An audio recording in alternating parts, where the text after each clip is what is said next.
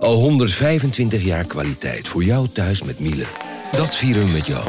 Ontvang nu tijdelijk een cashback tot 125 euro op veel Miele-apparatuur. Geniet van de kwaliteit van Miele. Voor perfect verzorgd wasgoed en kleding die veel langer mooi blijft.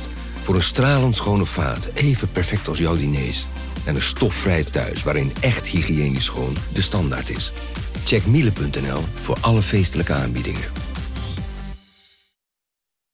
Let op. Deze aflevering bevat thema's die mogelijk schokkend kunnen zijn, zoals seksueel misbruik en zelfdoding.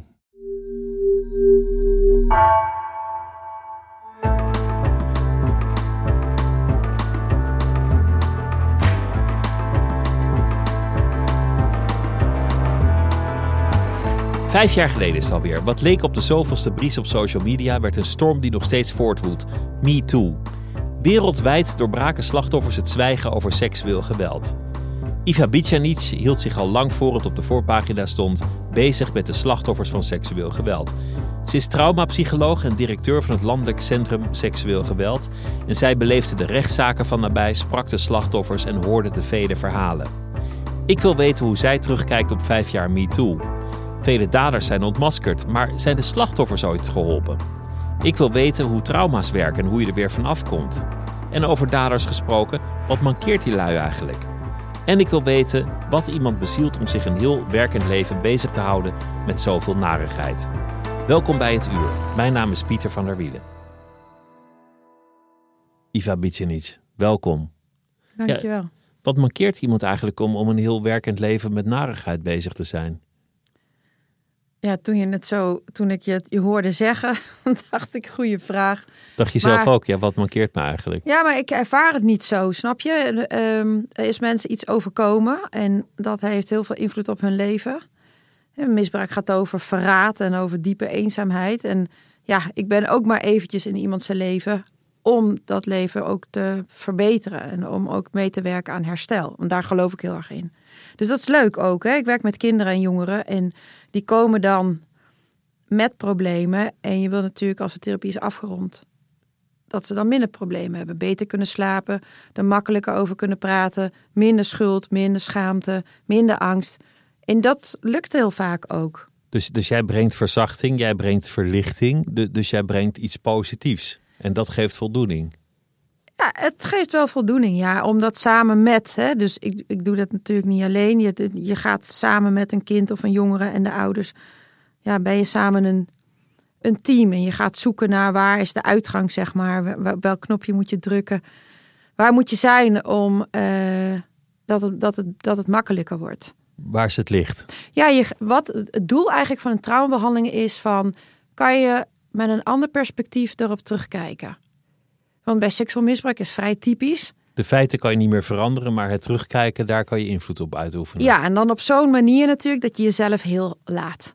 Want dat is wat veel mensen doen dit, dit is overkomen. Die maken zichzelf kapot. Die maken zichzelf stuk eh, met negatieve gedachten over zichzelf. Ik zal wel een verrot slecht mens zijn. Ik zal wel een waardeloos kind zijn. Het zal wel aan mij liggen. dus ze, als je het niet aan iemand vertelt, en van jongs af aan al denkt, het, het is mijn eigen schuld. Trauma is een soort auto-immuunziekte. Je keert je tegen jezelf. Je gedachten vernietigen zichzelf. Ja, dus een van de dingen die ik doe in traumabehandeling... is dat proberen te corrigeren. He, want eigenlijk trekken met name kinderen die dit overkomt...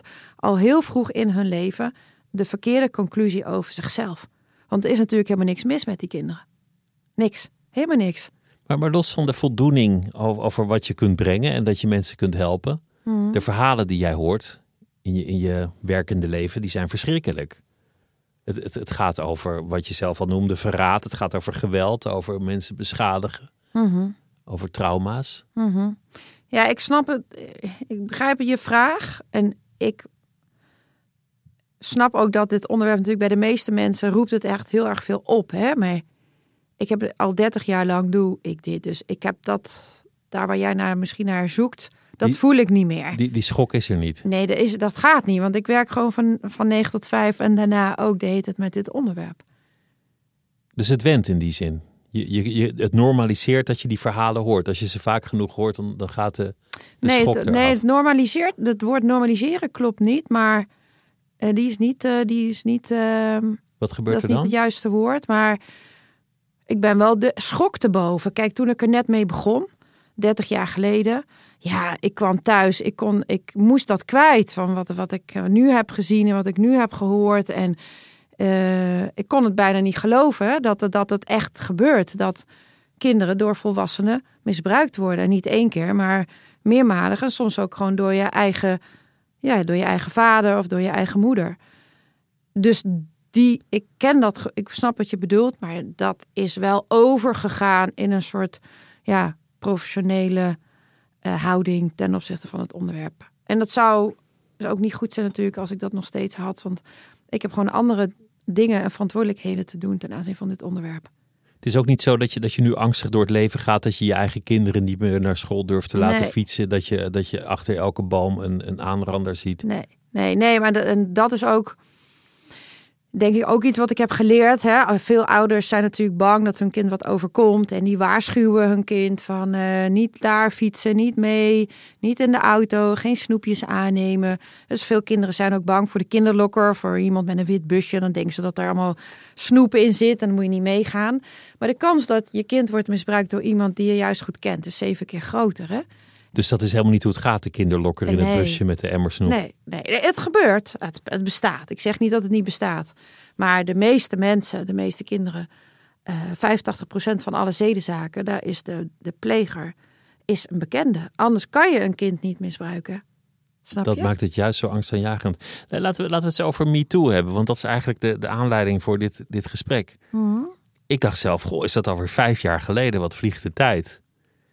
Ik kan me nog zo herinneren hoe dat, hoe dat ineens begon ja, rond te zingen, al die verhalen. Wat, wat dacht jij destijds toen dat begon? Ehm, ik dacht toen, eh, nou, goede zaak. Ik was wel een beetje benieuwd hoe lang het zou duren. Je was bang dat het zou overwaaien. Ja, maar dat deed het niet. Dat deed het niet. En tegenwoordig herkennen we bepaalde situaties als een MeToo'tje. Dus er is een soort nieuw woord gekomen. Eh, grensoverschrijdende situaties op het werk bijvoorbeeld, die zo worden geduid. Dus er is wel, we hebben denk ik gewonnen aan wat is het eigenlijk en wat valt daaronder. En wat ik de andere kant, de keerzijde ervan vind, en daarom heb ik het ook steeds over kinderen. Ik ben een beetje bang dat MeToo en ook de The Voice en de boze aflevering De boze aflevering van Tim Hofman over, Ja. de, over alle van begin schandalen bij Talpa. 2022, dat die ons eh, afleiden van eh, de kern van het probleem. Dus ik eh, vind dat heel belangrijk, MeToo en The Voice en heel belangrijk, maar het is voor mij de periferie. En het leidt, we moeten opletten dat ons ons niet afleidt van de kern van het probleem seksueel misbruik in gezinnen, in families. Wa- Want wat is de kern dan? Precies. Nou, dat als je het hebt over de grootste, de grootste beschadiging, vindt plaats natuurlijk heel dichtbij. In, in een gezin waarin je eigenlijk zou moeten opgroeien met eh, veiligheid en, ehm, en affectie. Daar wordt het Eh, meest vertrouwen ge- geschonden. Ja, de meeste, het meeste misbruik vindt plaats in gezinnen en families. En ik ben een beetje bang, alhoewel ik het heel goed vind wat er gaande is, dat we ons zo hierop gaan richten. En protocollen op de werkvloer en zo. Hè, dat geeft. ja, je kunt van alles bedenken, hè, wat we moeten gaan, moeten gaan praten en zo met elkaar. kan, kan op zich geen kwaad, zou ik zeggen. Kan een, geen een kwaad. protocolletje. Kan geen kwaad, zeker niet. Maar we moeten niet vergeten dat eh, het grootste kwaad eigenlijk eh, thuis gebeurt. En dat er ook een samenhang is tussen het als kind meemaken en later in je leven opnieuw misbruikt worden. Bijvoorbeeld op de werkvloer. Het zijn vaak mensen die het meerdere keren overkomt. Er, is een soort slachtofferprofiel. Ja, herhaling van misbruik, dat wordt ook wel revictimisatie genoemd. Dus keer op keer op keer. 50% van de misbruikte kinderen gaat dat nog een keer meemaken. Als ze dus niet geholpen worden met het verwerken ervan. Hoe werkt dat? Hoe werkt het dat iemand die eenmaal geslachtofferd is, het vaak nog een keer gebeurt? Waar ligt Mhm. Ja, dat? je moet je voorstellen dat zeg maar van die eerste keer, het eerste misbruik, daar, dat laat sporen na. Dat richt schade aan. En die schade, dat kan bijvoorbeeld zijn een posttraumatische stressstoornis. Of het kan zijn een negatief zelfbeeld, omdat je denkt het zal wel aan mij liggen. Of het kan zijn dat je bent gaan drinken of blowen om die spanning de hele tijd onder de pet te houden. En al die manieren om er eigenlijk mee om te gaan in je eentje, want je gaat het dus niet vertellen, want het is iemand nabij en je weet als ik het vertel, dan gaat er iets verschrikkelijks gebeuren. Dus je houdt het steeds stil. En de combinatie van het misbruik, de handelingen met dat geheim en dat dubbelleven dat je dus gedwongen bent om te lijden als kind, dat richt schade aan. Bijvoorbeeld dus, uh, wat ik je zei, negatief zelfbeeld of posttraumatische stressstoornis. Als je dat hebt en je gaat daarna je adolescentie in of je volwassenheid in met dat lage zelfbeeld of die PTSS, dan heb je dus hoger risico om het nog een keer mee te maken. En hoe werkt dat dan? Nou, één symptoom van PTSS is bijvoorbeeld een emotionele verdoofdheid. dus je, je, voelt, je voelt niet zo soort. Je voelt dingen niet zo goed aan. Dan betekent ook dat je risicovolle situaties minder goed aanvoelt. Of een laag zelfbeeld. Als je echt van jezelf denkt: ik, ik doe er niet toe. Ik ben niks waard. En er hoeft maar iemand ja, je een beetje lief te benaderen, bijvoorbeeld op online. Iemand die je benadert en die zegt: Hey lieverd, zullen wij, hè, zullen wij afspreken? En, en er heeft nog nooit iemand liever tegen je gezegd. Of je denkt: Ik ben helemaal geen lieverd. En iemand zegt dat tegen je. Dat, dat maakt dan de omstandigheden uh, kunnen daar ontstaan dat het nog een keer gebeurt. Mensen zijn er kwetsbaarder voor. Ja, dus die mensen zijn niet kwetsbaar. Ik vind dat echt heel belangrijk om te zeggen, want je zal het maar zijn hè, dat je zes jaar lang onder de buurman hebt gelegen en je bent er nog. Dan ben je niet kwetsbaar, dan ben je sterk. Zo kijk ik naar kinderen. Maar de omstandigheden zijn wel kwetsbaar. He, dus die littekens die zijn achtergebleven, die maken jou kwetsbaar voor herhaling. En daarom is het zo belangrijk dat we ons moeten inspannen om die kinderen op te sporen vroegtijdig. En die ook te helpen met de verwerking. Voordat ze een heel leven vol misbruik tegemoet gaan. Ja, ik, ik weet zeker dat er mensen zijn die luisteren, die die denken, ja, dit gaat over mij. Ik maakte het als kind mee door mijn broer. En later nog een keer op de middelbare school door een fout vriendje. En toen later nog een keer en online nog een keer. En op een gegeven moment ga je gewoon geloven eigenlijk. Ga je bijna geloven dat het aan jou ligt.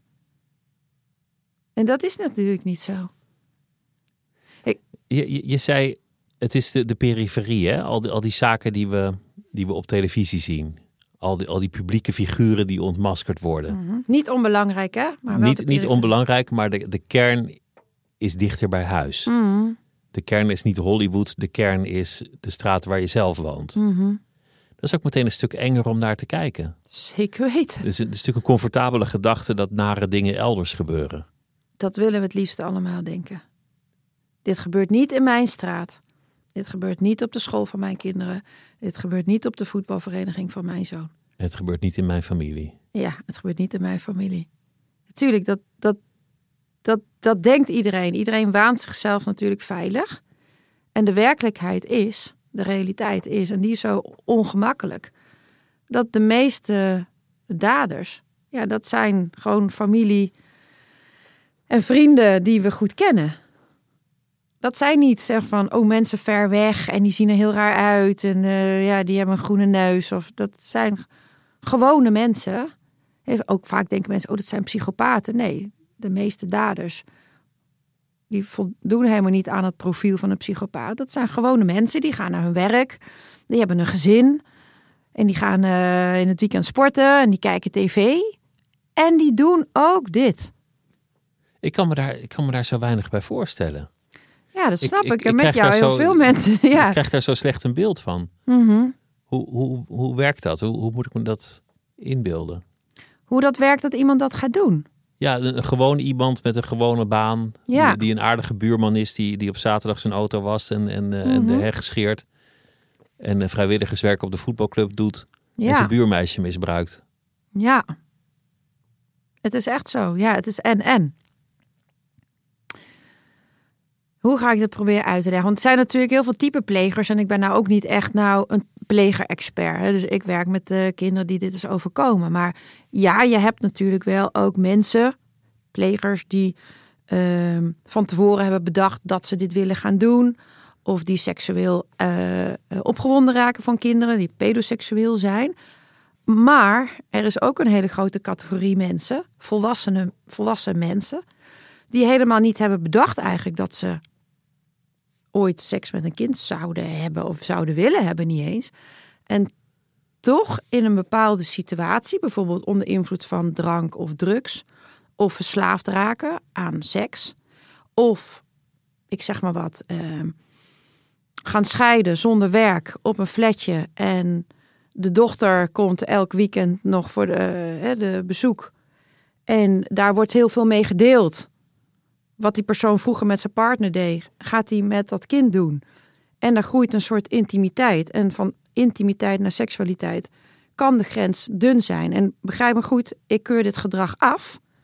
Maar ik probeer alleen maar uit te leggen hoe die dingen kunnen ontstaan. En de meeste mensen die dus seksuele handelingen met kinderen doen, zijn heteroseksuelen.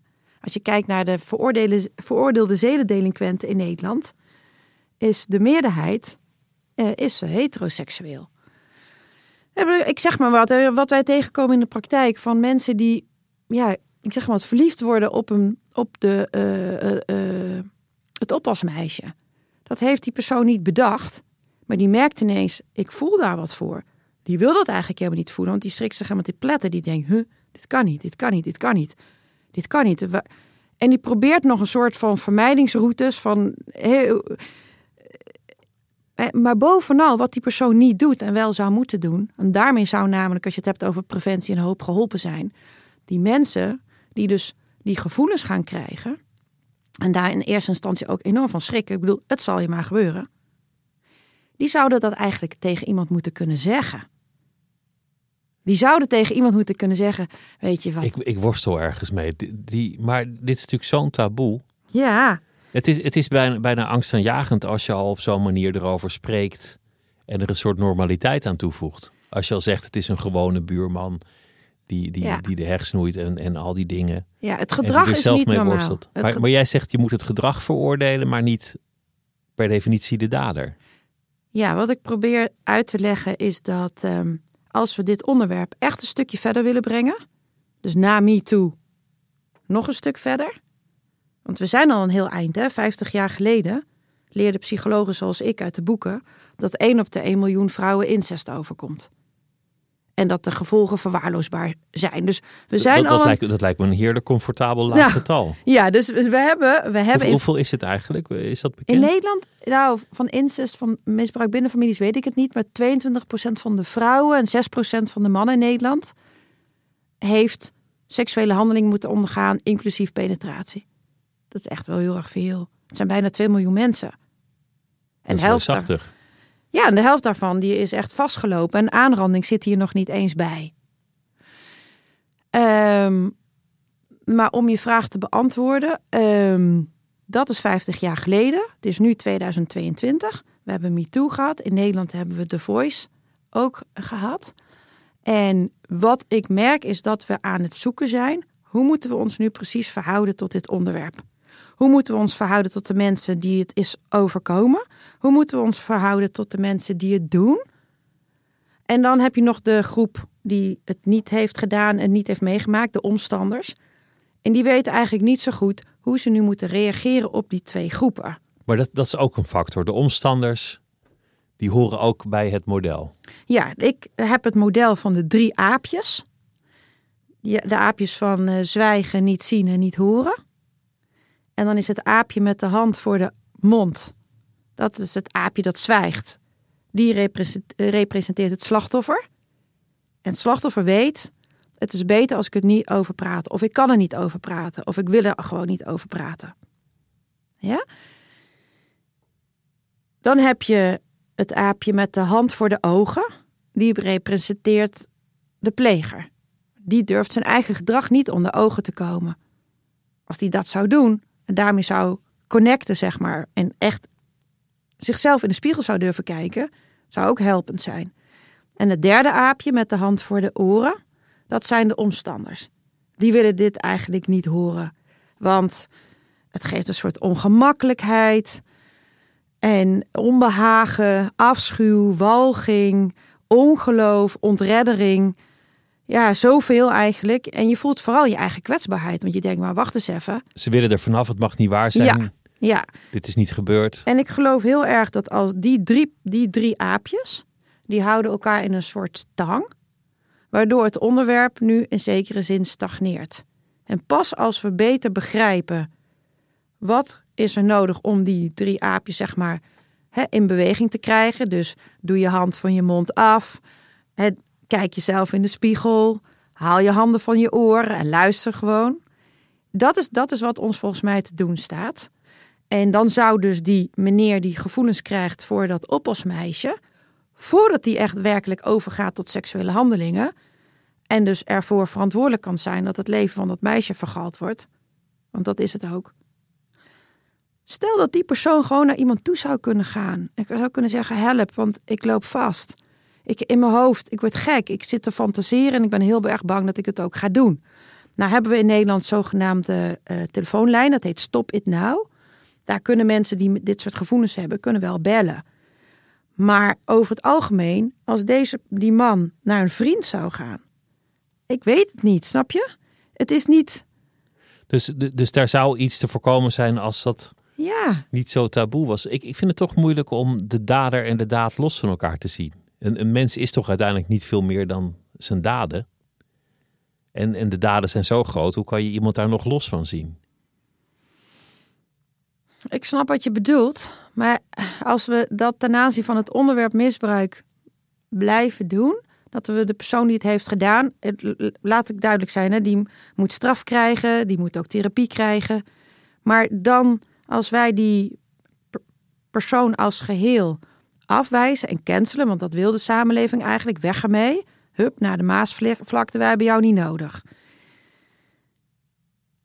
dan ga je eigenlijk, uh, want veel, wat veel plegers met elkaar gemeen hebben, is een affectieve verwaarlozing ook in de jeugd. Dus uh, mensen die ook een laag zelfbeeld hebben, dan ga je juist dat lage zelfbeeld activeren. Want die persoon voelt al, ik hoor er niet bij. De samenleving zegt, ja, jij hoort er niet bij, ophoepelen.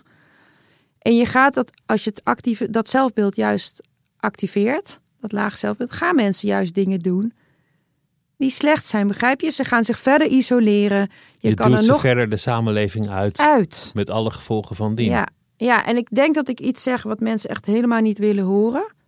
En ik denk ook, ik werk natuurlijk met kindergezinnen. En ik denk als ouders van misbruikte kinderen nu luisteren, die denken: ja, hallo Iva, weet je wel wat je zegt.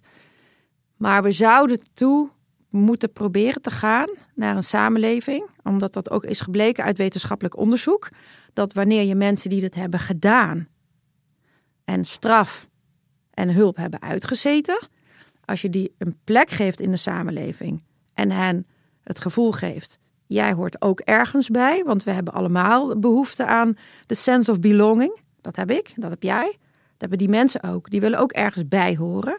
En als dat lukt, en dan gaan mensen omheen staan, en mensen krijgen ook werk en invulling en betekenisgeving aan hun leven. Ik doe ertoe, mijn leven doet ertoe. Dat dat juist preventief is voor delictgedrag. Dus niet iedereen de samenleving uitknikkeren. Het is, het is moeilijk, we hebben het over wat jij noemt het MeToo'tje. Maar daar, daar kan zo ontzettend veel onder vallen. En vaak is het dan ook nog een beetje vaag. Dus dan hoor je van iemand uh, die, die je vaak niet persoonlijk kent, van die, die is in opspraak geraakt vanwege MeToo, zonder verdere verduidelijking van wat er is gebeurd dan, dan vind ik het als krantenlezer al ingewikkeld daar een oordeel over te vellen. Mhm. de, de paar gevallen waar het heel duidelijk is geworden, uh, voelde ik oprechte teleurstelling. Bill Cosby. Mhm. Ik was zoals iedereen van mijn generatie, wij zijn van dezelfde generatie, mhm. enorm fan van zijn programma. De, de teleurstelling dat iemand dat kan doen. Dat hij al die jaren zo'n roofdier is, is gebleken. Is, is, is, leidt dat eigenlijk af, de, de roofdieren? Nou, Leidt het af van de realiteit? Is, is, dat, is dat schaars? Nou, ik, ik zou het woord een roofdier. Ja, er zijn type plegers die inderdaad jagen. Maar er zijn dus ook type plegers die het overkomt. En die zelf eigenlijk dit ook niet willen. En gekke dingen gaan doen in hun hoofd. En het uiteindelijk toch doen. Maar het goede van het uitkomen van deze zaak van Bill Cosby. Is dat we ja, toch dichterbij komen bij de realiteit. Namelijk dat aardige mensen toch verkeerde dingen kunnen doen. Want het blijft een aardig mens. Misschien heeft hij zich wel voorgedaan als een aardig mens en was hij het al die tijd helemaal niet. Dat zou kunnen.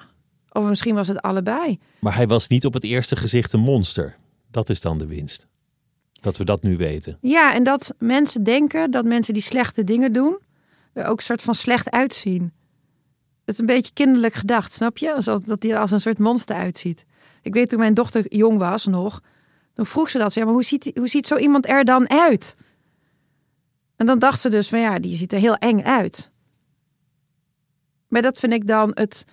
De- Je noemt het een kinderlijke gedachte. Dat vind ik wel mooi, omdat we, dat we kennelijk over heel veel dingen kinderlijk denken. Het gebeurt niet hier, het gebeurt daar. Het zijn eh, Ja, enge mannen in busjes die, die wachten met een emmer snoep en, en iemand van zijn fiets trekken. Het gebeurt in donkere steegjes om vier uur s'nachts. mhm. En, en zo hoeven we het beest niet in de ogen te kijken. ja, dat klopt. Dus het, is, het, het, het onderwerp is heel gevoelig voor stereotype beeldvorming.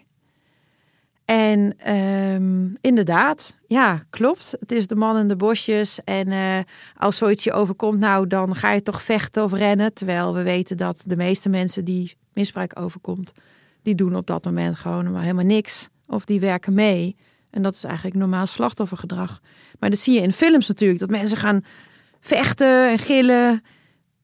Maar dat is eigenlijk een minderheid. In het echt is dat maar een minderheid van de gevallen. Je kunt bevriezen of je kunt meewerken als een soort gevaarafwendend gedrag. Ja, om jezelf te redden. Want het zijn allemaal overlevingsreacties. En waar lopen veel slachtoffers van misbruik op vast? Is dat ze achteraf, of het nou één keer is gebeurd of langdurig, klein of groot, dat ze altijd achteraf denken: waarom heb ik niks gedaan? Waarom lag ik daar maar? Waarom heb ik de deur op gedaan? Waarom ben ik meegegaan? Waarom heb ik niet meteen verteld? Waar... Altijd is er dat was ik maar en had ik maar. En ehm,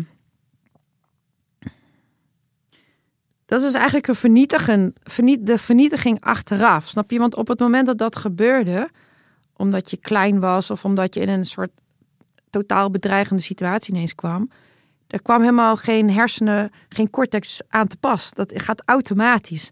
Je lichaam reageert automatisch om jouw lichaam, om jezelf te redden, te beschermen. Het is een oerreactie en, en dat heeft niks te maken met vrije wil. Nee, nee, precies, precies.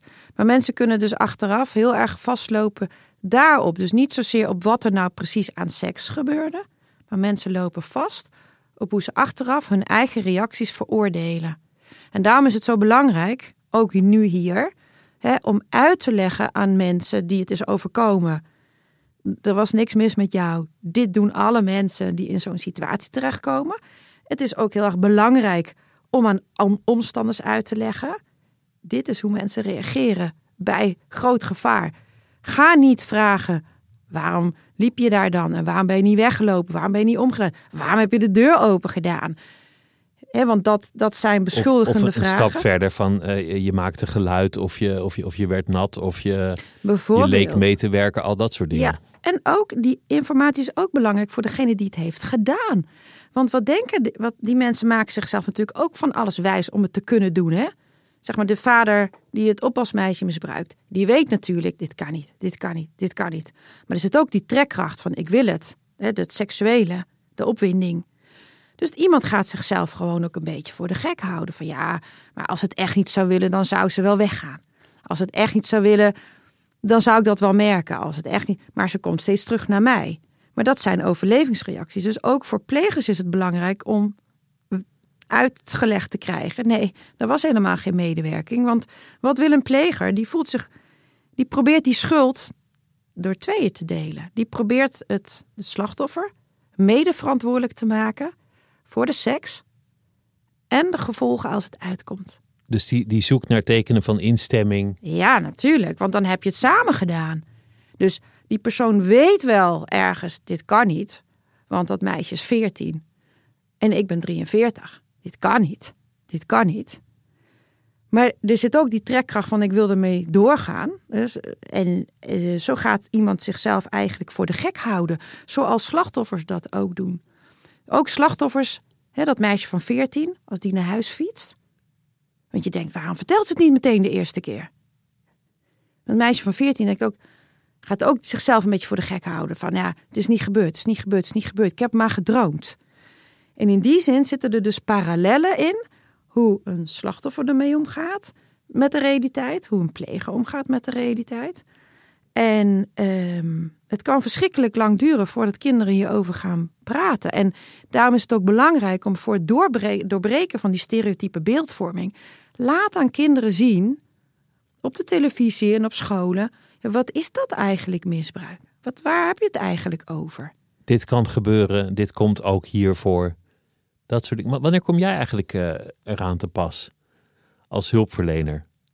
Dat, je zei het is, het, is, het is goed om er vroeg bij te zijn. Om te mhm. voorkomen dat er vervolgschade optreedt. Ja. Om te voorkomen dat mensen zichzelf gaan vergiftigen met zelfverwijt. Mhm. In, een, in een typische casus, wanneer zou jij erbij betrokken eh, raken? Als behandelaar kom ik in beeld als iemand dus echt is vastgelopen. Dus ik, ik zie dan kinderen van nou, vijf of zes of zestien of twintig met hun eh, ouders of andere mensen die voor het kind zorgen. En uh, dat kind is door die ervaringen, ja, kan hij eigenlijk niet het leven op een prettige manier leven. Dat kan te maken hebben met gewoon hoe je slaapt. Dat je altijd nachtmerries hebt. Het kan zijn um, nou, dat je niet op straat je veilig voelt, omdat je denkt dat het elke keer weer kan gebeuren. Of dat je in de klas zit in groep 8 en dat je denkt, niemand weet wat mij is overkomen en ik kan het ook echt niet zeggen, want ze zullen het niet begrijpen. Dus een soort diepe eenzaamheid die je ook voelt als kind, dat je toch iets anders hebt meegemaakt dan de rest. Um, angst hebben veel kinderen ook van als de pleger uit de gevangenis komt, denken veel kinderen dat nou komt hij mij pakken of dan komt hij mij kidnappen, meenemen. Hebben veel kinderen ook angst. Hij zal wel boos zijn, hij komt vaak ja, dat ik het heb verteld. Want kijk, de meeste uh, kinderen kennen dus degene die dat heeft gedaan. Dat is, dus, dat is dus je broer of je opa of je oom. Heel dichtbij. En het feit dat jij het hebt verteld, wat dus heel zeldzaam is, want als jij het vertelt, nou 100% zeker, nou 100%, 90% van de gevallen gaat de familie toch uit elkaar vallen. Er gaat iets groots veranderen. En als het uitkomt, dan moet de familiegeschiedenis van alle familieleden worden herschreven. De aardige oom is niet meer de aardige oom zonder meer. Ja, het of harmonieuze gezin was geen harmonieus gezin. Dat kan. Dat soort dingen. Dat kan. Of het is wel een aardige oom en dat kindje heeft gelogen. Dat wordt dan gezegd. He, allerlei varianten zijn er. Maar je krijgt een splitsing van believers en non-believers. En dat zie je in een gezin en altijd bij seksueel misbruik als het uitkomt. Nou, ook bij de Voice. Believers en non-believers. Omdat het ongemak zo groot is, dan is het eigenlijk voor iedereen het makkelijkste als het maar gewoon niet waar is. Dat, dat zou een soort, soort werking kunnen zijn. Dat, dat doen natuurlijk degenen die het uh, treft ook zelf. Hè? Jezelf wijsmaken dat het niet is gebeurd en proberen dat zo lang mogelijk vol te houden. Maar wat ik bedoel, is dat er altijd een polarisatie uh, ontstaat als het uitkomt bijvoorbeeld bij de Voice dat er dan een groep mensen is die zeggen: Ja, ik heb het altijd al geweten, zie je wel. En de andere groep zegt: Nee, dat kan helemaal niet. Dat is heel aardig. En, eh, maar niemand was erbij. Misbruik is typisch iets wat gebeurt in een gesloten ruimte. Het mag niet gezien worden. Dat is één kenmerk van misbruik. Dus het gebeurt in het geheim. Dus, dus je zult het van iemand moeten aannemen dat het gebeurd is, want je, je hebt het niet gezien. Dus... Dat doe ik als hulpverlener natuurlijk. Ik ben niet van de politie. Dus hè, waar, als iemand daar, waar iemand mee komt, hoe het in zijn hoofd zit, daar werk je mee. Daar is iemand door ziek geworden eigenlijk, door hoe het nu in zijn hoofd zit. Wat, wat doe jij? Dan, dan komt iemand, dan, dan zijn er eigenlijk al best veel stations gepasseerd. Het, er is over gepraat, er is aan de bel getrokken, kindje is al vastgelopen, kom dan bij jou terecht. Ja. Het kan ook een volwassene zijn, want, want je, je behandelt niet alleen maar kinderen. Ja, klopt. Iemand komt dan bij jou in een spreekkamer? Ja. Wat, wat is typisch het eerste wat jij doet? Nou, we doen eerst, dat heet in de hulpverlening, in de GGZ heet dat een intake. Nou, dat is voor een kind best wel spannend, want die gaat dus dan, ja, die kent mij niet. En je denkt, oh mijn god, ik moet het gaan vertellen wat er is gebeurd. Echt verschrikkelijk. De meeste mensen vinden het, eh, klein of groot, verschrikkelijk om te vertellen wat er is gebeurd. Maar dat hoeft voor mij ook helemaal niet. Ik ben in eerste instantie niet geïnteresseerd per se wat er is gebeurd, maar hoe het in je hoofd zit. Snap je? Het is de feiten. Het verhaal in het hoofd is voor jou Ja, op dat moment de waarheid. Als een kind dus zes jaar lang door de buurman is misbruikt, dat kan je bijna niet navertellen. Dat hoeft ook helemaal niet in die intake. Maar ik wil wel weten, hoe, hoe zit het nu in je hoofd? In de zin van, ja, ik ben, hij was ook heel aardig en het is mijn schuld dat hij in de gevangenis zit. Snap je? Daar ben ik naar op zoek. Want daar raken kinderen somber van. Of van in de war. Of zo van, ja, hij, de- hij deed altijd heel aardig, maar was dat nou echt? Vond hij mij, ik dacht dat hij mij echt aardig vond, maar papa en mama zijn heel boos op de buurman. Soms missen ze die buurman en dan huilen ze. En zeggen ze niet tegen papa en mama vertellen, want zij zijn heel boos op de buurman. Maar Wat zeg jij dan? Wat, wat is dan jouw aanpak in zo'n Ik, ik, zeg, situatie? ik zeg meestal dat het helemaal niet raar is dat, eh, als die, hè, dat ze die persoon ook eh, kunnen missen. Want kijk, de volwassenen die letten natuurlijk op het gedrag, maar er is meestal is er ook nog iets anders, iets meer. Er is ook iets fijns. Of die, het kind heeft ook aandacht gehad, of die voelde zich gezien door die persoon. Of die persoon ging altijd mee naar de voetbal kijken. Of die deed leuke uitjes. En voor, voor een kind wordt dat gemist. Later, als die ouder wordt, denkt dat kind natuurlijk: hè, was dat nou, was dat nou echt? Of was het eigenlijk een manier om mij de in, in de val te lokken? Snap je? Maar voor een kind van acht, die mist gewoon die aandacht. Die voelt gewoon een gat. En dat mag ook bestaan. Dat, dat veroordeel je niet. zijn. Nee, precies. Het gaat, therapie gaat ook heel erg over dat het er gewoon mag zijn en dat er een plek is. Ik ben natuurlijk niet mijn vader of moeder en ik reageer neutraal. Dus de meeste vaders en moeders begrijpelijk als hun kind dit vertelt of blijft vertellen, dan raken ze geëmotioneerd. Maar je hebt in, in het boek geschreven wat je voor ouders hebt gemaakt. eh, als een van de belangrijkste adviezen. Hou die emotie een beetje weg Ja. bij dat kind. Het is goed dat hij er is. Natuurlijk ben je geschrokken, natuurlijk ben je kwaad, Hmm. eh, verdrietig, alles tegelijk. Maar hou dat een beetje weg bij het slachtoffer. Ja. Ja, wij, de, het belangrijkste advies van het boek van Richard Korver en mij inderdaad voor ouders van misbruikte kinderen is probeer kalm te blijven, wat eigenlijk een onmogelijke opdracht is. Want ga er maar aan staan, want je, Je, komt je gewoon kind in- is misbruikt door de buurman en jij moet kalm blijven. ja, dus dat gaat eigenlijk niet. Je komt in een echt emotionele achtbaan terecht, want je voelt je schuldig dat je het niet hebt gezien. Je bent bang voor de toekomst. Je voelt woede naar die buurman toe. Eh, het kan zijn dat jij en je partner niet op dezelfde manier verwerken. Je voelt afstand naar je kind toen je denkt, huh? Ik ben zes jaar lang al jouw moeder. Ik zit elke dag met jou aan tafel. Ik stop jou elke avond in bed. Wij gaan met elkaar op vakantie. Wij knuffelen. Ik heb aan jou verteld, je kan alles vertellen aan mij als er wat is. Ik ben hier voor jou. En toch is dit gebeurd. Hoe kan dit? En heel veel ouders denken, ik ben een slechte ouder geweest. Of ik ben een slechte ouder. Wat natuurlijk niet klopt, want dat kind zat in die fuik. En die wilde juist de ouders beschermen door het niet te vertellen. Of dacht, als het uitkomt, gebeurt er iets verschrikkelijks. Ik probeer het zo lang mogelijk vol te houden. Maar het is helemaal geen bewijs van dat er geen, geen goede band is... of dat die ouders geen goede ouders zijn. Eh, helemaal niet. Maar als je al die emotie vol op het kind loslaat, dan, dan betekent dat dat het voor het kind moeilijker wordt Ja, om het onder ogen te zien. Nou, wat we proberen uit te leggen aan ouders. En gelukkig, als kinderen en ouders bij ons komen, kunnen we dat ook heel mooi uitleggen. Want het gebeurt namelijk ter plekke op de, aan, aan de tafel. Als je dus een kind en ouders bij elkaar zet. Aan het begin van de therapie. Dan zie je dat kindje de hele tijd zo met die ogen zo. Als het erover gaat. Meteen naar papa en mama kijken. Want oh, die ziet, oh mama, de ogen worden nat. Oh, papa wordt rood in zijn gezicht. En die, dat kind weet dat al hoe dat gaat. En die heeft al geleerd niet te overpraten, want dat is een manier. Het doet ze kennelijk pijn, laat ik het maar niet. Ja, tuurlijk. Ja, dat brengen. kind houdt van de ouders en ouders houden van het kind. Dus ze proberen elkaar te sparen.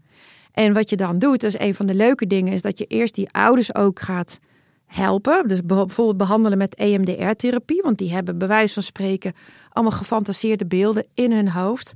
Hoe die buurman hun kind heeft misbruikt, afschuwelijk. Dan ga je hen daar eerst mee helpen, zodat ze dat beter kunnen verdragen. En dan ga je bijvoorbeeld, stel dat het kind eh, nou, zes jaar oud is, kan je ook voorstellen dat je een verhaal maakt van hè, er was dus een gezin, een papa, mama en een kindje. Ze waren heel gelukkig met elkaar. En op een dag kwam er een buurman langs wonen. In het begin was hij heel aardig en hij had leuke konijntjes. Maar op een dag gebeurde er iets wat niet zo leuk was. Want de buurman ging aan de billen of plasser van het kindje zitten. En het kindje mocht het niet vertellen. Het kindje was heel bang. En dan ga je hem een verhaal vertellen. In dat verhaal laat je eigenlijk vertellen door de ouders. En dat gaat natuurlijk over hun eigen gezin. En ondertussen doe je EMDR-therapie, dus werkgeheugenbelasting. Leid je het kind af terwijl die naar dat verhaal zit te luisteren. Dat verhaal je maakt nu ook een, een wijzende beweging, want zo werkt het, hè? Dat je zo de, de pupillen heen en weer laat bewegen en zo de gedachten stuurt. Ja, dat is de, de verklaring waarom EMDR-therapie werkt, ook bij kinderen. Is dat, je, dat ze twee dingen tegelijkertijd moeten doen. Ze moeten zich concentreren op de herinnering, die, hè, waar zoveel lading op zit. Dat plaatje dat steeds maar s'nachts en overdag zich aan je opdringt. En tegelijkertijd leid je dat kind af. Bijvoorbeeld, ze volgen mijn vingers met de ogen zo snel als ze kunnen. Of een andere manier van afleiding. En het idee is dat als je twee dingen tegelijkertijd moet doen en concentreren op het plaatje en die werkgeheugentaken, dan krijg je dus competitie tussen die twee. En uiteindelijk verliest het plaatje aan lading, aan emotionele lading. En dat is precies wat je wil. Het, het, het leert je om de pijn in de ogen te kijken, om de herinnering aan te kijken. Om de herinnering eigenlijk opnieuw op te slaan, zoals je dat met elke herinnering doet, maar meer achter in je hoofd in plaats van voor. Het wordt, het wordt gewoon een herinnering.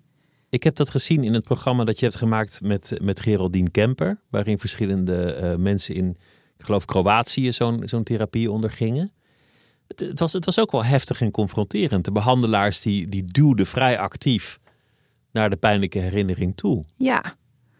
Op, op een soms ronduit oncomfortabele manier. Datgene wat iemand niet wil zien of waar hij niet aan wil denken, daar werd hij eigenlijk naartoe getrokken. Ja. Maar kijk, posttraumatische stressstoornis een van de symptomen van PTSS is vermijden. Dus je vermijdt je gevoel, je vermijdt plaatsen, je, verplaat, je vermijdt woorden of personen. Dus als je van die PTSS af wil. Dan moet je terug naar de plek des onheils. Dan ga, je die, ja, dan ga je die vermijding proberen te doorbreken. Het is net als. Ja, zou ik maar zeggen, je kan wel praten over wat iemand heeft meegemaakt en een luisterend oor bieden, maar dan gaat hij naar huis. En dan heeft hij nog steeds die nachtmerries. Dus wil je van een PTSS afkomen, dan is een traumagerichte behandeling, dus je gaat echt naar de pijn toe. Die is het meest effectief gebleken uit wetenschappelijk onderzoek. Het is net als dat je pijn hebt aan je kies en je gaat naar de tandarts en je wil eigenlijk niet, dan zal die toch echt daar moeten zitten. Snap Hij moet naar die zenuw om de pijn te verhelpen. En dat doet dan zeer, maar als die eruit is, die kies of schoon is, ja, dan kan je die tandarts wel kussen, toch? Denk je echt, oh, ik ben er vanaf. Het geeft ook opluchting. Om er dus op een andere manier, met een ander perspectief, naar op terug te kijken. Je, je hebt een, serie gemaakt over uh, voormalig Joegoslavië, waar jouw ouders uh, geboren zijn. En daar ging het heel erg over trauma. En er waren mannen, ja, een beetje van mijn leeftijd, gek genoeg, die allemaal die oorlog hebben meegemaakt toen ze heel jong waren. En die vrijwel allemaal slapeloze nachten hadden. Mm. Die, die, die vrijwel allemaal plekken hadden waar ze liever niet meer kwamen. Mm-hmm. Woorden die ze niet, niet meer zeiden. En met elkaar spraken ze er nooit over. En, en jij kwam daar van buitenaf, ondanks dat je de taal spreekt. En je ging het er wel over hebben met die mensen. Ja. Heel spannend, heel delicaat lijkt me dat. Om, om daar eigenlijk de boel op te schudden, juist wat iedereen probeert te verhullen. Ja, ik denk dat is toch wel het begin van traumaverwerking. Dat je, hè, dus zeg maar als dit glas trauma is, het, wat er is gebeurd, dat je dat heet het onder de tafel probeert te houden. Ja, dan zullen de klachten zullen, zullen gewoon in stand gehouden worden. Het, het, de slaap zal niet meer komen. Nee, dus heel veel mannen, van die mannen inderdaad uh, slapen slecht of slapen met een, met een pistool ook onder hun kussen, omdat ze ook suicidaal zijn. En kunnen eigenlijk het leven niet meer, uh, niet meer dragen. Dus dan ga je slapen met een pistool onder je kussen met de gedachte van dan heb ik de keuze als ik het vannacht niet meer aan kan om hem te gebruiken. heb ik heel vaak gehoord. Ja. Zo, dus elke nacht opnieuw letterlijk boven de afgrond staan. Ja, ja letterlijk zoals je zegt. Ja, klopt. Klopt. En daar, daar is echt veel onverwerkt trauma. Was ik wel van onder de indruk ook hoe dat ook doorwerkt natuurlijk op kinderen van die mensen weer. Hè? Want trauma geef je door. Ja, als Trauma je houdt niet... zichzelf in stand, leidt tot nieuw leed. Nou, ik zal je vertellen, ik heb afgelopen weekend had ik een feestje bij mij thuis. Zaterdag. Dan had ik mensen die ik heb leren kennen via Tranen van Tito, via social media. Dat, dat is die serie hè, van, Ja. van de Varen? Ja, dat is de serie van BNN Varen. Die had ik bij mij thuis eh, uitgenodigd. Het zijn allemaal mensen die op de een of andere manier mij geholpen hebben. Of gesouffleerd of gewaarschuwd. Of dingen uitgelegd. Omdat ik zelf ook niet alles wist natuurlijk. En ik had ze uitgenodigd om eh, ze te bedanken daarvoor dat ze dat hadden gedaan. Want ja, zij kenden mij ook helemaal niet natuurlijk. En eh, ik had ze eigenlijk nog nooit in het echt gezien. Dus er zaten ineens veertien mensen aan mijn tafel. Die elkaar ook niet kenden. Maar toen was dat wel onze conclusie. Dat in ex-Jugoslavië maar ook veel mensen die gevlucht zijn in de jaren negentig naar Nederland toe. Het groot probleem is dat er niet wordt gepraat. En het mooie van de serie, en daar heb ik heel veel bewijsjes van gekregen, is dat veel mensen die toch zijn gaan kijken, die toch durfden te kijken, dat daar wat in beweging kwam. Dan ontstaat er een gesprek of herkenning. Of dan, hé, hey, hoe is het eigenlijk voor jou? Of, goh, dat heeft die ook. Ja, Dat, dat doorbreekt iets. Een soort externe, neutrale partij, de televisie, die dat, ja, die dat brengt. ja. Dus Hoe is, hoe is dat voor jou geweest? Want, want het ging in die serie ook over dat het het land van jouw jeugd is, van de vakantie, van de mooie verhalen van je ouders, die in vredestijd, lang voordat het land uit elkaar viel, hierheen zijn gekomen om hun dromen te verwezenlijken. mhm. En jij hebt hem op een afstandje het land van vakantievriendjes in een bloedbad zien veranderen. ja. Een, Ja. een droom die uit elkaar is gespat. Ja, dat is, eh, dat is zeker wel zo. Kijk, mm, ik, ik moet even nadenken wat ik je wil zeggen, eh, want er valt veel te zeggen. Kijk, het is voor mij een hele persoonlijke en hele mooie reis geworden. Maar ik heb ook moeten concluderen, ik dacht dat ik er een van hen was. Maar als je daar niet bent opgegroeid, en mijn ouders hebben een vrij romantisch beeld aan me meegegeven van Joegoslavië dan kom je er ook achter, oh, het wist ik eigenlijk allemaal niet. En het eh, meest dichtbij dat ik zelf de oorlog heb gevoeld of geraakt, dat gebeurde eigenlijk ook afgelopen zaterdag. Want ik weet niet of je de eerste aflevering nog weet, daar ben ik in Kroatië. Met, met je voormalig vakantievriendje Ja. die je in, ging zoeken en iedereen kende hem wel. Je Ja. wist eigenlijk ook niet of die nog leefde. Precies. Dus ik ging met een foto van toen ik 16, 17 was. Waar hij op staat, Dalibor, maar ook nog allemaal, allemaal andere jongens. Want er waren twee zomers lang, lang met die vriendengroep aan het dollen, aan het strand, eh, wekenlang. Met die foto ging ik zoeken naar Dalibor. Maar wat gebeurde er nou? Op 19 december, dat was de eerste aflevering, keek ik samen met de regisseur naar die eerste aflevering. En kreeg ik een berichtje binnen via LinkedIn van een man die mij schreef: Ik sta ook op die foto. Ik dacht, huh? Want het was een groepje jongeren Een groepje jongens. op, op een strand of Ja. zoiets. Of bij een meertje. Ja. En hij zei: Ik sta ook op die foto. Dus ik was helemaal verbaasd natuurlijk. En we begonnen te appen met elkaar. En toen bleek dat hij heet Gordan. Hij is een Serviër. Dalibor was van Kroatische afkomst. Hij is weggegaan uit Vukovar. Hij was er zaterdag ook. Hij zat zaterdag ook bij mij aan tafel. En hij kwam binnen als eerste. En hij zei, heb je die foto's? Ik wil die foto's heel graag zien. Dat was het eerste wat hij zei. Die had ik natuurlijk al klaargelegd. En ik gaf het aan hem. En hij keek er doorheen. En het emotioneerde ons allebei. Want hij zag zichzelf als 16, 17-jarige. Maar hij heeft zelf geen foto's meer, want zijn huis is verbrand. En één andere jongen op die foto is, als ik het me goed herinner, overleden. Ja, Eh, eh, gesneuveld. Ja, in die oorlog in uh, Vukovar. Die, ja, hij leeft niet meer inderdaad. Maar wat mij zo, mij zo raakte, snap je? Ik was gewoon met hen twee zomers. Het was echt een heel fijn soort van... Me Too was in geen veld of wegen te bekennen. We zaten gewoon alleen maar lol te maken met elkaar. Ik was verliefd natuurlijk op die ene jongen. Maar het was gewoon echt heel fijn. En terwijl zij in 1991 ineens tegenover elkaar stonden. Dus moet je je voorstellen, je bent 18, 19, hier heb je een gun in je handen. Schiet maar, schiet die kant op, die richting op.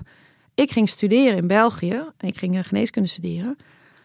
En onze levens, die, snap je, die gingen echt totaal uiteen. En ik had eigenlijk geen idee wat hen allemaal, wat daar allemaal gebeurde op zo'n jonge leeftijd. En hoe ontwrichtend dat werkte.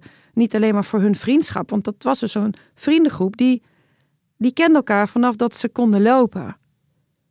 Ook, ook hier geldt dat, dat het, het comfort zit erin dat we, dat we, denk ik, in Nederland, zeker toen, dat weet ik nog heel goed, dachten dat gebeurt hier niet. Mhm. Dat is de Balkan. Ja, de Balkan, dat heeft ook een geschiedenis. Mhm. Ja, het, ja, het zijn pittige mensen daar. Ja, Ze, altijd ze wat. eten kruidig, maar ze schieten ook graag. Mhm.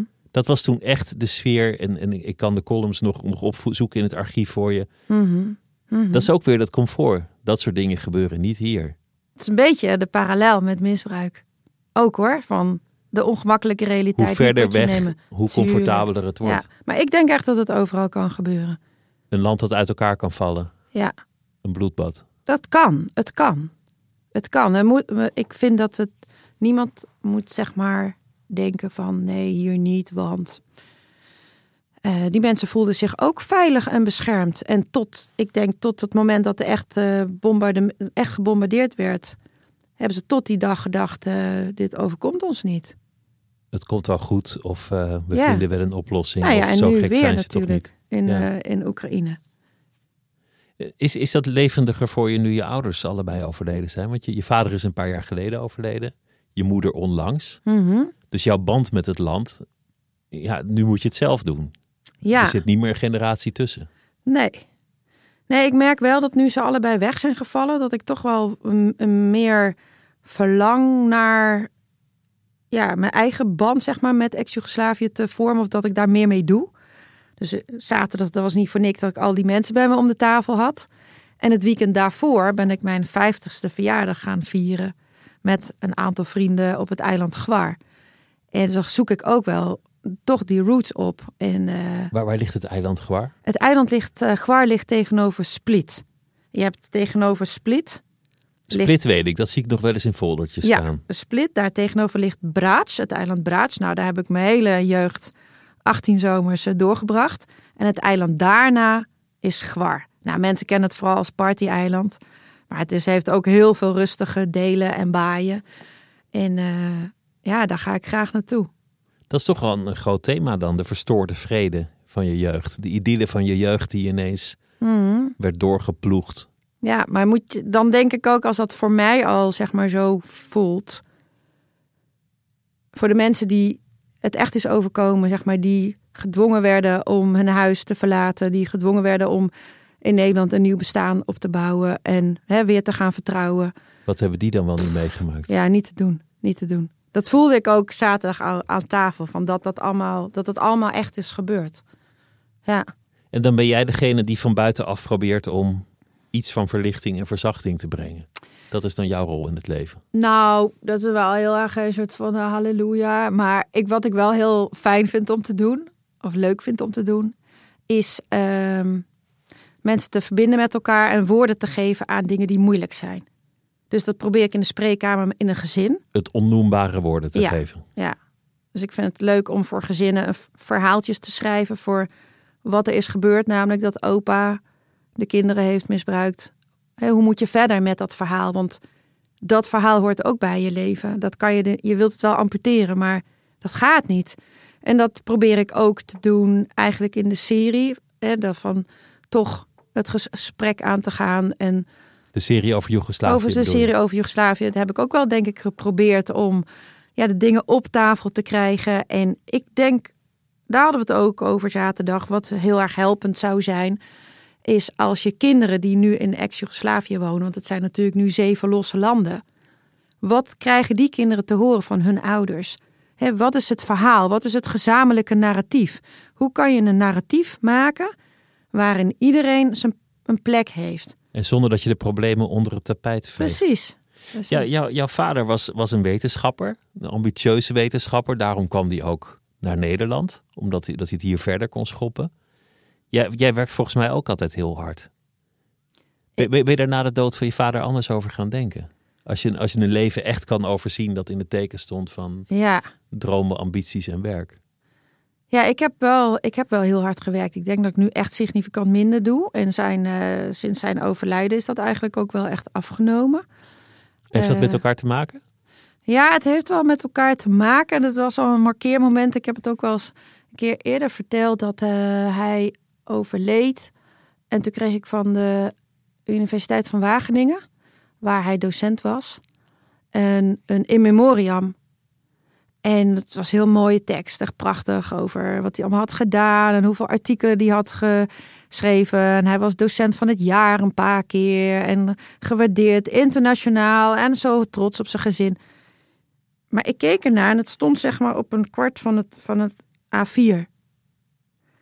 En dat relativeerde gewoon heel sterk, snap je? Ik denk, oké, je zit er gewoon... Een, een loopbaan in, in zes regels. Ja, in feite kon je net dag en nacht werken, dag en nacht werken. Mijn vader zelf, die kon eigenlijk niet stoppen met werken. Zelfs toen, toen hij al lang met pensioen was en toen het gebouw waar hij werkte letterlijk ontmanteld zou worden en er een rood-wit lint om het gebouw heen was, kroop hij er nog onderdoor, ging hij naar zijn laboratorium en toen heeft hij had een laserlaboratorium en heeft hij al die laseronderdelen losgemaakt, schoongemaakt en opgestuurd naar Hongarije, naar landen in Afrika waar ze die spullen dan niet hebben of niet zomaar aan kunnen komen. En dat was natuurlijk ook heel erg aandoenlijk, want hij geloofde gewoon echt ergens in. En dat je dat ook gewoon samen moet doen. Ja, het, is, het is ook wel mooi, maar jij, jij dacht uiteindelijk van goh, een, een, leven dat alleen maar werken is. Nee, is, nee. is niet een, een, een goed leven uiteindelijk. Nee, nee, dus ik ben blij. Hij had het vermogen om en fanatiek te zijn als wetenschapper en ook een hele fanatieke vader en opa en vriend. Maar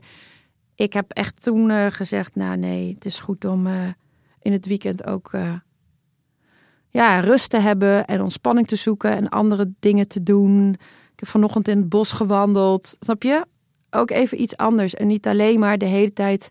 Ik heb tijden gehad dat ik alleen maar eigenlijk misbruik kon ademen. Altijd een pieper bij je, altijd oproepbaar, altijd in de buurt van iets. En ja, altijd en, lezingen. En... en dat onderwerp steeds maar weer. Ik bedoel, ik, ik, ik zag op een gegeven moment ook niet meer dat het helemaal niet leuk is om als je aan het borrelen bent op vrijdagmiddag met allemaal vrienden, dat die mensen echt niet zitten te wachten op dat jij weer gaat vertellen over hoe belangrijk het is dat we dit onderwerp, dit monster in de ogen kijken. En ik voelde dat een tijd, denk ik, was ik zo fanatiek dat ik dat niet meer goed aanvoelde. En dat was niet goed. Dat is denk ik de take-home message van dit gesprek: dat we het monster in de ogen moeten komen uh, te kijken. En dat we niet moeten doen alsof het een heel groot abstract monster uit de onderste la van de hel is, maar iets dat gewoon onder ons beweegt. Dat dat gewoon ook in onze eigen straat, in ons eigen bedrijf, in onze eigen familie ja. kan voorkomen. Ja. En dat, dat, we, dat we de, zeg maar, de, de grote hitte van het onderwerp een beetje eraf moeten halen, zodat we het ook kunnen aanraken. Ja, dat heb je echt super mooi gezegd. En daar, daarin ligt echt de verantwoordelijkheid voor de mensen die het niet hebben meegemaakt. Hè? Dus dat aapje met de hand voor de oren, de omstanders. Die het niet wil horen, die er niet van wil weten. Ja, die, die zou je eigenlijk nieuwsgierig willen maken van een, een, naar het onderwerp toe. En um, ik heb toevallig ook voor het Bedwetenfestival in Utrecht op 30 september heb ik een, uh, een soort uh, een, uh, vragenlijst uitgezet. Vorige week. En gevraagd aan mensen die dus niet misbruikt zijn.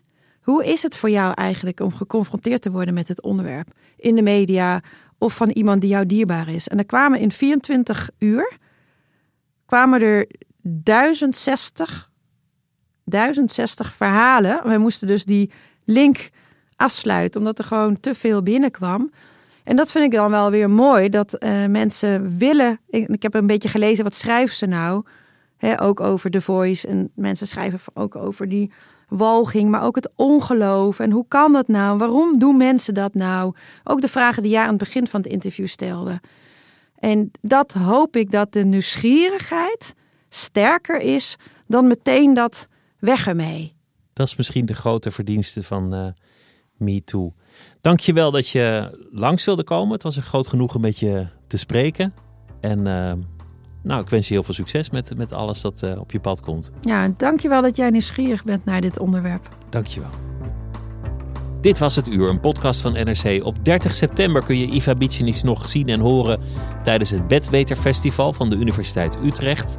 En deze podcast werd gemaakt door Else van Driel, Anouk van Kampen en Mira Zeehandelaar. Mijn naam is Pieter van der Wielen. Tot volgende week.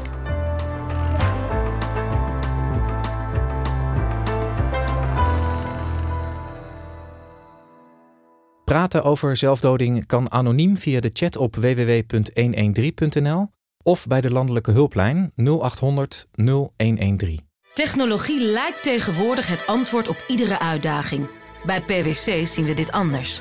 Als we de potentie van technologie willen benutten, kunnen we niet zonder een menselijk perspectief. Human-led, tech-powered noemen we dat. Ga naar pwc.nl.